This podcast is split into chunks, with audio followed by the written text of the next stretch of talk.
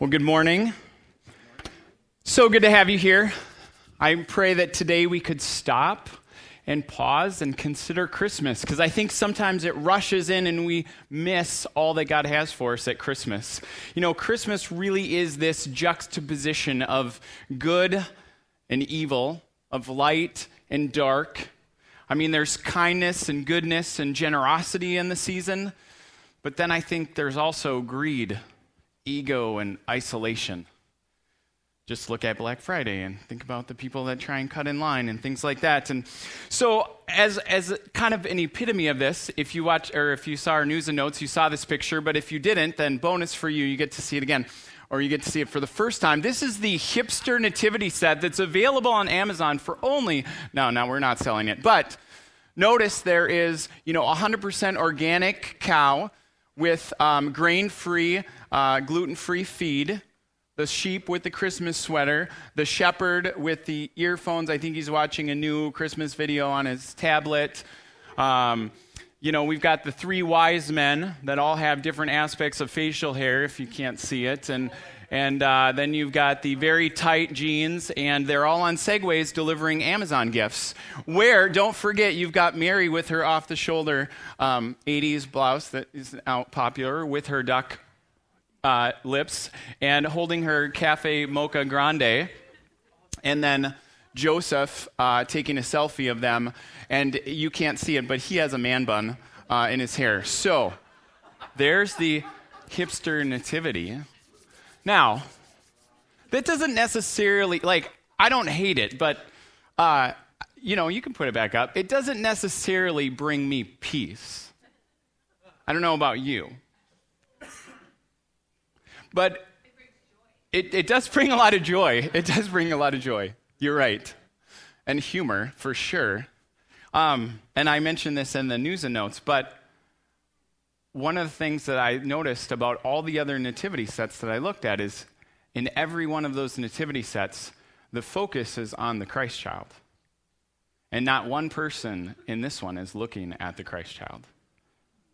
And I just think it's an epitome and an, an interesting moment in our lives. I don't think it's that far off. We didn't have those devices, you know, thousands of years ago, but I think there were just as many distractions. And do we come into the season and miss something that God has for us? Ultimately, His peace. But really, truly, this just shows me that Christmas is the ultimate juxtaposition a helpless baby in a humble barn with ordinary, probably poor parents, with the height of the Roman Empire, like the most powerful human institution in its day, potentially like of all days, is where God sends his son. And he says, His name will be God Saves. He will be called the Prince of Peace, Emmanuel, God with us. It's on that night that God declares glory to God in the highest heaven and on earth peace to those on whom his favor rests. I don't know about you, but I need that kind of peace. And I'd love to know how to get it because the Christmas nativity doesn't exactly tell me how to get it. But actually, I think the start of Jesus' ministry, specifically where he starts, when he starts, and how he starts, does show me how to be filled with that peace. So if you have a Bible or a Bible app, I encourage you to turn to Matthew chapter 4. So far, Matthew has told us supposedly where Jesus has come from, his genealogy. He has given a slice of his birth story, and he's given his temptation um, his baptism and his temptation. That's pretty much, I mean, those are big things, but that's all that's happened in Matthew. But in chapter 4, it shows him embarking or starting in his ministry. So hear the word of the Lord today. It says when John or when Jesus heard that John had been put in prison, he withdrew to Galilee. Leaving Nazareth, he went and lived in Capernaum, which was by the lake in an area of Zebulun and Naphtali to fulfill what was said through the prophet Isaiah the land of Zebulun and the land of Naphtali, the way of the sea beyond the Jordan, the Galilee of the Gentiles, the people living in darkness have seen a great light. On those living in the land of the shadow of death, a light has dawned. And from that time on, Jesus began to preach, Repent, for the kingdom of heaven has come near. As Jesus was walking beside the Sea of Galilee, he saw two brothers, Simon called Peter and his brother Andrew. They were casting a net into the lake, for they were fishermen. And he said, Come, follow me, and I will make you fishers of men. And at once they left their nets and followed him. And going on from there, he saw two other brothers, James, the son of Zebedee, and his brother John. They were in their boat with their father Zebedee, preparing their nets. And Jesus called them. And immediately they left the boat and their father and followed him. And Jesus went throughout Galilee, teaching in the synagogues, proclaiming the good news of the kingdom, and healing every disease and sickness among the people. News about him spread all over Syria, and the people brought to him all who were ill with various diseases those suffering severe pain, the demon possessed, those having seizures, and the paralyzed, and he healed them. And large crowds from Galilee, Decapolis, Jerusalem, Judea, and the region across the Jordan followed him. This is the start of Jesus' ministry. And this is where we can find and be people of peace. So, where does Jesus start his ministry? Well, according to Matthew, he starts it in this place called Capernaum. Now, Capernaum is in this area of Zebulun and Naphtali. What, what that really means, if you don't know biblical uh, maps, is it means it's not Jerusalem. And Jerusalem was the city of peace. It was the central location for God's people. It's where everything religious happened. It's where the temple was built and God's glory had dwelt. And so it was not there. It's kind of like saying revival is going to happen in Las Vegas or Los Angeles or Cleveland. I mean, just places you wouldn't expect. Maybe Cleveland, but I think, in the same way as Matthew is writing, he has readers that have known this one true God, that they're Jewish, and they are considering Jesus, and so they're wondering the same thing. Like, why Capernaum? That's not the place it should be. And so, G, and so Matthew supports his assessment by quoting Isaiah 9. Isaiah is a prophet who is around about 700 years before Christ. And it says that nevertheless, there will be no more gloom for those who were in distress. In the past, he humbled himself, or he, in the past, he humbled the land of Zebulun and the land of Naphtali. But in the future, he will honor Galilee of the nations by the way of the sea, beyond the Jordan. The people walking in darkness have seen a great light. Those living in this land of deep darkness a light has done. And so Isaiah is talking about a time when the land of Israel, the God's people, had been divided into Judah and into Israel. And so these two, now not one kingdom, but two kingdoms are small kingdoms. There's also a kingdom of Syria that's up by Israel. And at the time, this very big, very bad, ever threatening, growing presence called the Assyrian Empire is marching across the region. And so everybody who's a small country is freaking out. They're moving slow because they don't have technology, so it takes a long time to get there. It could take 20 years for them to march across the land, but when they come, they are pervasive. They are brutal. And so the nations are freaking out. And so this country of Syria and the country of Israel join forces and actually try to intimidate Judah into creating an alliance so that the three little countries can try and attack the big empire, which probably isn't going to work, but I think it's something we naturally do. I mean, think about the last time somebody came aggressively towards you. How do you respond? I think most of us would respond with that kind of aggression. It's a natural thing. When somebody comes hard at us, we step up and come hard at them. If we don't, then we probably start to scheme. And that's what Ahaz, the king of Judah, was doing. He didn't take the bait of going aggressive because he'd already made an alliance with Assyria. When these two kings came a knocking, he said, No, thank you. And he went to the big, bad empire and said, I think I'll make an alliance with you. Now, the only reason that Assyria probably said yes is because then they could more easily come in and take over.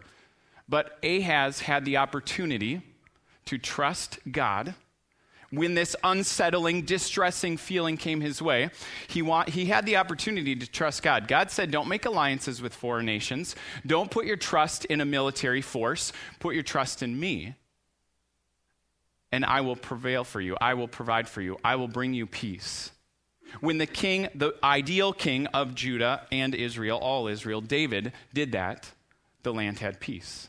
The people had peace. And it was more than just not war, there was goodness, generosity, and prosperity amongst people. It said that everyone had what they needed when David was on the throne. And yet, this king, that's a great, great, great several layer descendant, 10 generations down, was not going to go there. And I think it, it, it highlights for us that when distressing and unpeaceful situations come our way, the most natural response for us is to freak out a little bit, to get aggressive. And if we don't do that, then we start scheming. How can I work this situation? See, Ahaz was asking is it popular? Is it safe? And will it make sense? And Isaiah was saying to him, Is it right? Is it true? And it, is it God's will? See, when we come to these places that are dark, this land is called the dark place. When we come to these places of the dark, we can't see but that means way more than physical. When we come to these places of the dark, we can't see what's going to happen next. And I don't know about you, when I can't see what's going to happen next, I don't really like it. I feel the anxiety just kind of like seeping in. And in those moments, God invites us to trust Him, who can see everything. And He says, I am with you. In fact, when Isaiah came to Ahaz, he named one of his sons God with us. And said, Before this child is going to be old enough to talk, walk, and eat adult foods, those two kingdoms that are freaking you out, Isaiah, they're going to be gone. And in just two years after Isaiah says this to Ahaz, literally Assyria takes out Syria, different place, and Israel, and they're wiped out. We are invited to become people of peace, even in the places of darkness. But it's important for us to realize that that's not our first response. So, what do you do when you're in those places of darkness? Those places that start to cause anxiety, those places where you can't see and you don't know what's going to happen? Do you fight? Or do you scheme? Or do you pause and say, God, I know you're with me. Help me to trust you because you can see. I, I put my faith in you. That's what we're invited to do. Now, even in the midst of the darkness, even when these countries make the wrong choice and they get pushed out of their land, even then the prophet says, you know what? A light will shine in the darkness. And that's why Matthew says these verses that Jesus withdrew to Galilee, he withdrew to these northern regions that were places of darkness. Because where does light shine the brightest? In the darkest places. These were the first countries, the first tribes, the first regions of God's people to get deported, to get exiled, to get suffer the consequences of this huge empire. And so God, even though it may not make sense to you, God in his mercy has his Messiah, his chosen one, go to those people first. Because God is fully just and will make all things right in his time. And I believe that's why Matthew says that Jesus goes to Galilee, goes to this region, and he lists all those same places because those were the places that were the darkest. And you can know when you're in a place of dark that Jesus will always find you there. The light will always shine in the darkness. No matter if we fight or if we scheme, the light will shine through. Another aspect of becoming a person of peace is when, when Jesus starts his ministry. Jesus says, according to Matthew, Jesus starts his ministry when John is put in prison. John is the baptizer. He's the one that has come before Jesus. He's the first prophet in 400 years to speak for God, and people from all over the place are flocking to hear him. Even though he says, I'm not the one you're looking for, I'm just preparing the way. But he speaks against the powers that are in, in place. Specifically, Matthew 14 tells us that Herod arrested John and bound him and put him in prison because of Herodias his brother Philip's wife, for John had been saying, It's not lawful for you to have her. So this is a little bit soap opera ish, but Herod the Great has three sons. Well, he has many sons, but three sons that take power. And one of those is also named Herod. And his brother Philip had a wife named Herodias, just coincidentally had the same kind of name. But he's like, Oh, I really like her, and I, I think I will take her as my wife. So even though she's she's your wife. I'm going to have her as my wife. And, and Herodias says, Sure, I'll do that. I'm sure it wasn't exactly like that, but there's the story. And John the Baptist says, That's not actually how God operates. God's displeased with you. I'm not judging you. God's displeased with you. Remember the commandments? Do not worship other gods. Do not envy. Do not steal. Do not commit adultery. I'm sure there's a few of them that are right there. See, when you decide to live under God's authority, you have to realize that will provoke every other authority. There can ultimately only be one. And John is put in prison because he says, you know what, Herod? Because Herod the Great was a scoundrel, but Herod, his son, was a scoundrel too. Even though you're, wor- even though you're ruthless, even though it looks like your word is law and anything you say will be done, I put myself under the authority of God. And I don't care if it provokes other people. And I believe John the Baptist had a peace that pervaded his body that everyone could see. And when Jesus starts his ministry, he realizes that what happened to John will happen to him because he will ultimately put himself under God's authority. And you can't live that way without knowing that you're going to provoke someone else. Which always surprises me. And I'm just speaking for me. Like, I'm always surprised when people get agitated when fi- they find out I'm a believer. Or when I'm frustrated that the uh, local sports you know, associations or the local school districts or the local community, we'll just like all of them, you know, they don't they don't live by Christian values. They don't live by Jesus' authority. And it surprises me every time.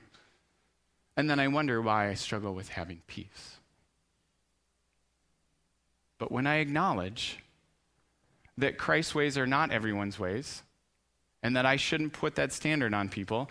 And if I can just believe that my decisions of living under Christ's authority will provoke other people's authority, then I'm not surprised. God's peace continues to remain within me. See, sometimes it's those people of darkness that stop us from being the people of peace that God calls us to.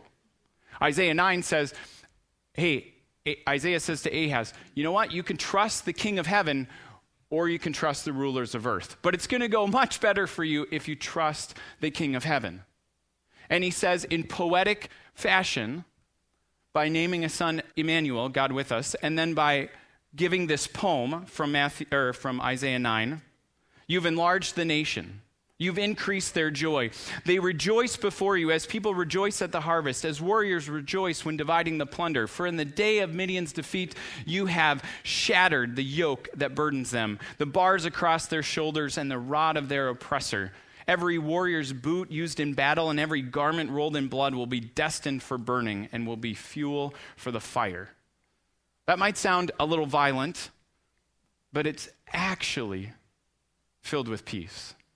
I mean, consider that Isaiah is saying, Take heart, choose joy. God is the one over every power, every ruler, and every authority.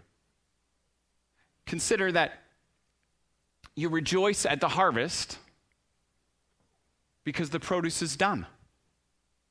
Or that you divide the plunder when the victory is so overwhelming that you win. Or that you take the bloody boots and the clothes and throw them in a fire because there is no more war. Peace has come. This is cleanup time and celebration time. See, in poetic symbolism, Isaiah is trying to encourage the king of his people that God's peace is with them, even before they can see it, even when there's people of darkness. They don't have to stop being filled with the hope and the light and the peace that God offers. Unfortunately, they don't choose life.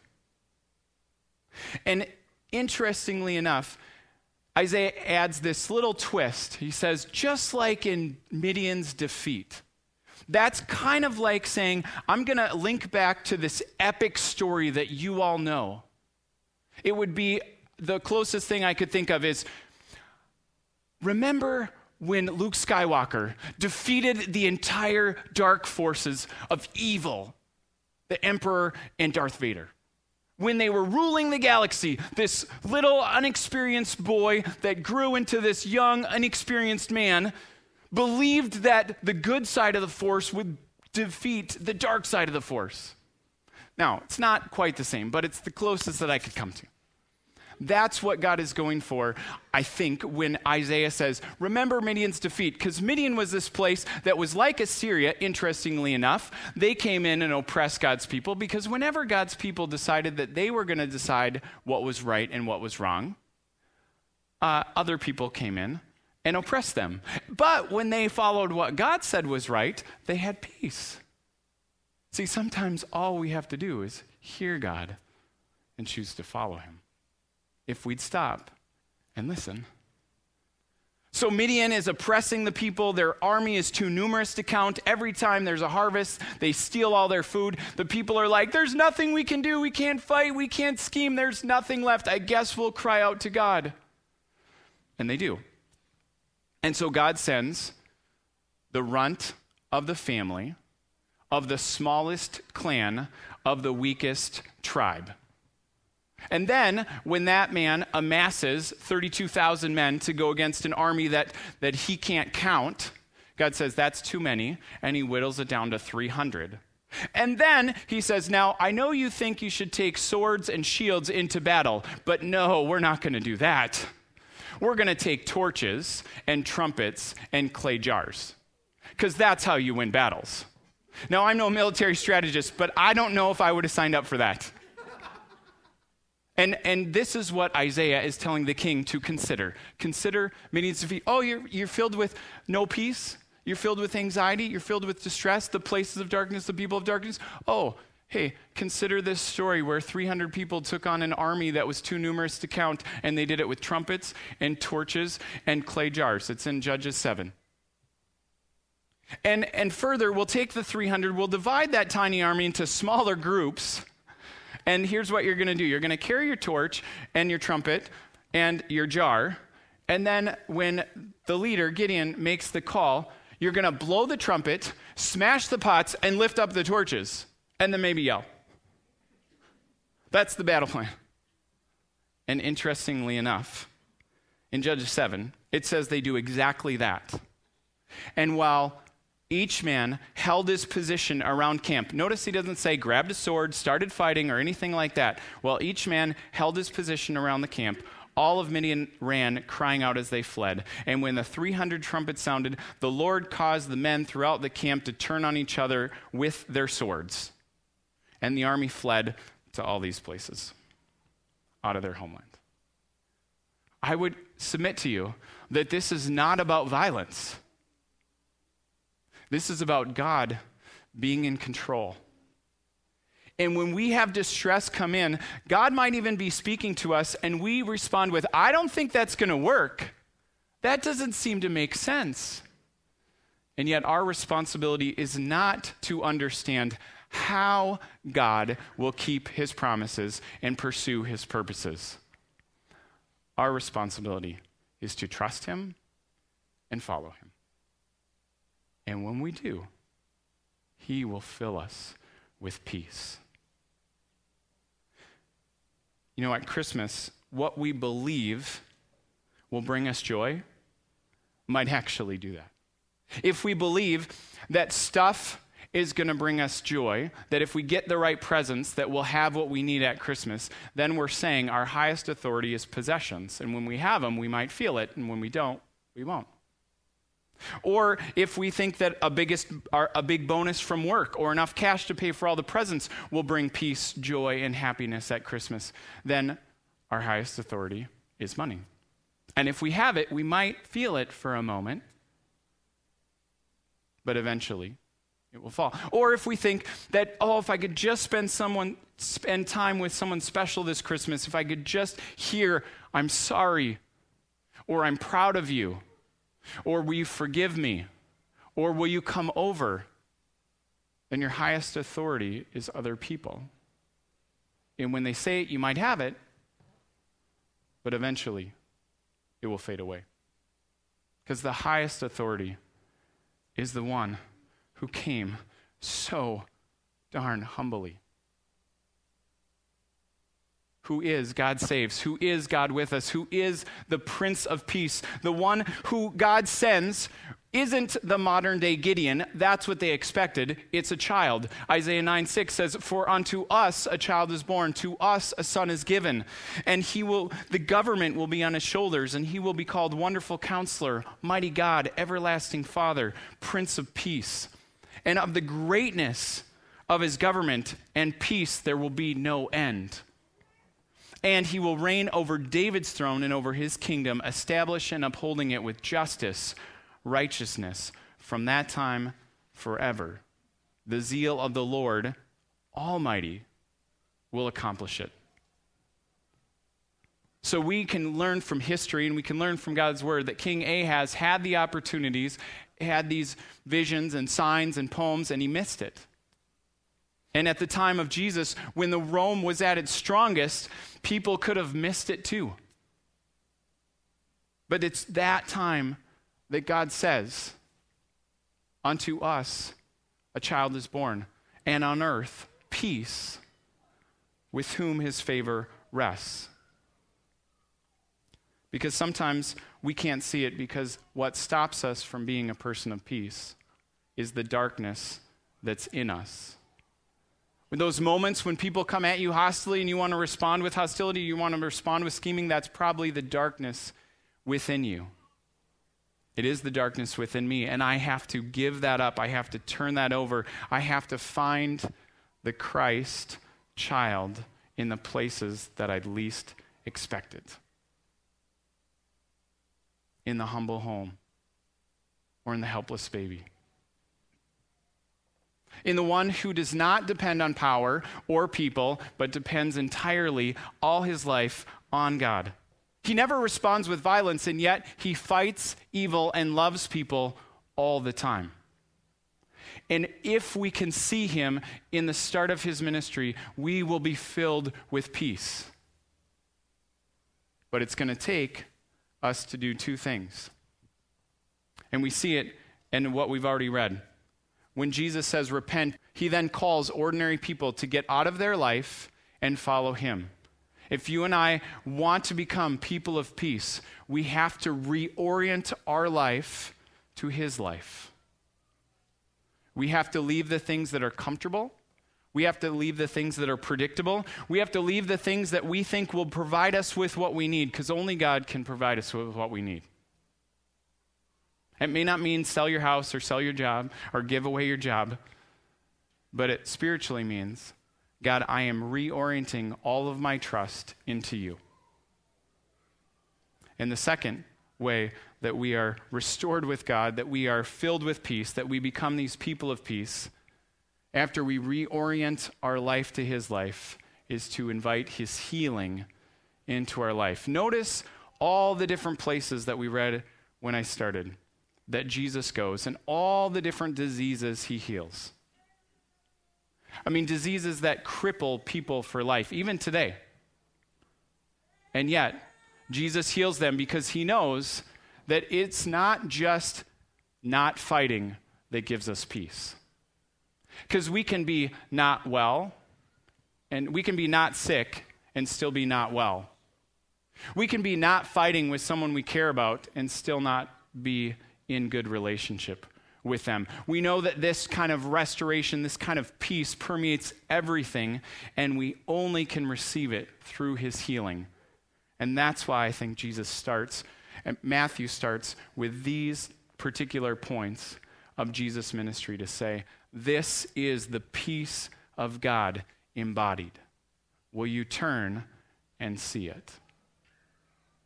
Will you pray with me as we close today and worship band comes up as we can just take time for the Spirit of God to respond to us, to speak to us through His Word, through His Spirit, through the songs, through your silence, our silence, about what God might be saying to you about being a person of peace.